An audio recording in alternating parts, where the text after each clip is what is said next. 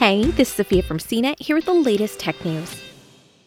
In under a week, the 59th inaugural ceremonies will be held on January 20th at the U.S. Capitol in Washington, D.C., and they're expected to look noticeably different than in years past due to surging COVID 19 cases. Plus, while past presidents traditionally attend the ceremony, President Donald Trump tweeted shortly before his Twitter account was permanently suspended that he won't be there to see President elect Joe Biden and Vice President elect Kamala Harris sworn in. However, Vice President Pence will. Trump's Twitter suspension came after a mob of Trump supporters stormed the U.S. Capitol last week.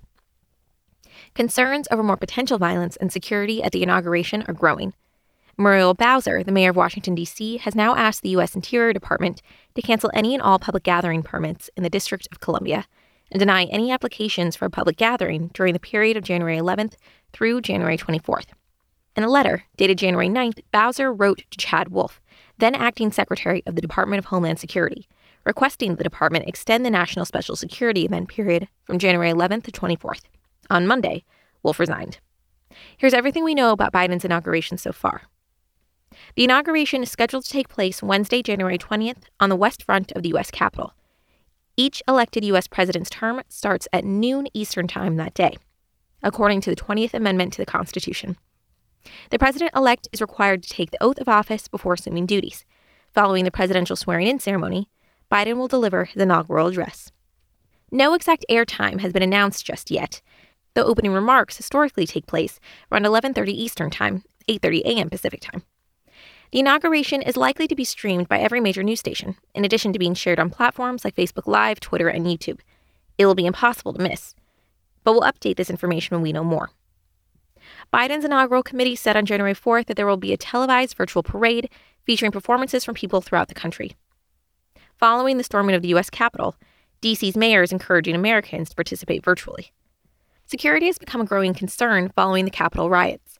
In a letter this week, Bowser urged the Department of Homeland Security to coordinate with the Departments of Defense and Justice, Congress, and the Supreme Court to establish a security and federal force deployment plan for all federal property. She also sent a letter to Trump requesting that he declare a pre emergency disaster for D.C. Trump approved the request Monday evening. The Secret Service is calling it a zero fail mission, vowing the security will be robust with layered fencing and vehicle checkpoints. On Monday, the head of the Federal Aviation Administration warned airline travelers that threatening safety could lead to jail time or a $35,000 fine. This followed reports that every airline flying out of the DC area experienced incidents recently. Airlines also rolled out heightened security after the riots and will continue to work alongside law enforcement agencies. Traditionally, members of the public request free tickets through the office of their U.S. Senator or Representative, but not this year. Due to COVID 19 concerns, the Joint Congressional Committee on Inaugural Ceremonies announced in mid December that Americans won't be able to get tickets. This time around, invitations to members of Congress will be limited to them and one guest. Commemorative ticket bundles and program packets will be made available to congressional offices for constituents following the ceremonies. On January 8th, Trump tweeted that he wouldn't be in attendance. Former presidents, including the unseated as well as presidents from previous terms, traditionally attend the inauguration of the president elect, but there have been exceptions.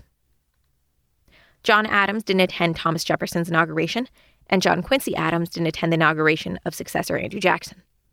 Trump's tweet came hours before Twitter permanently suspended his account following a week of unprecedented chaos in Washington, D.C. On Wednesday, a mob of Trump supporters stormed the U.S. Capitol as weeks of Trump's claims that the 2020 election was stolen boiled over into an insurrection. Facebook said it will indefinitely block the president from its platforms, saying his post posed an unacceptable risk in the wake of the Halloween attack. Twitter at first temporarily blocked Trump from posting before permanently suspending his account, saying the action was due to the risk of further incitement of violence. Inaugurations typically include appearances by A list musicians and performers. Obama's first inauguration in 2009 featured Aretha Franklin, while his second had Beyonce and Kelly Clarkson.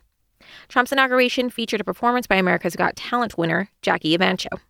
Politicians and religious leaders, including archbishops, pastors, and rabbis, also usually give speeches. On Monday, the Biden Inaugural Committee tweeted that the theme of the inauguration is America United. The president elect says one of his biggest priorities is working to tackle COVID 19. Biden and Harris have already announced the formation of a COVID 19 advisory board to help shape the upcoming administration's response to the pandemic. The board consists of 13 public health experts and will be led by co chairs Dr. David Kessler, a former Food and Drug Administration commissioner, Dr. Vivek Murthy, a former U.S. Surgeon General, and Dr. Marcella Nunez Smith, a researcher at Yale University.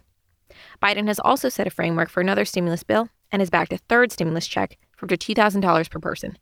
He also unveiled a plan that aims to ensure the U.S. achieves a 100% clean energy economy and net zero emissions by 2050. During the presidential debates, Biden promised to get the U.S. back into the Paris climate deal, which the U.S. withdrew from under Trump. He reiterated that promise in his climate plan. For more of the latest tech news, visit cnet.com.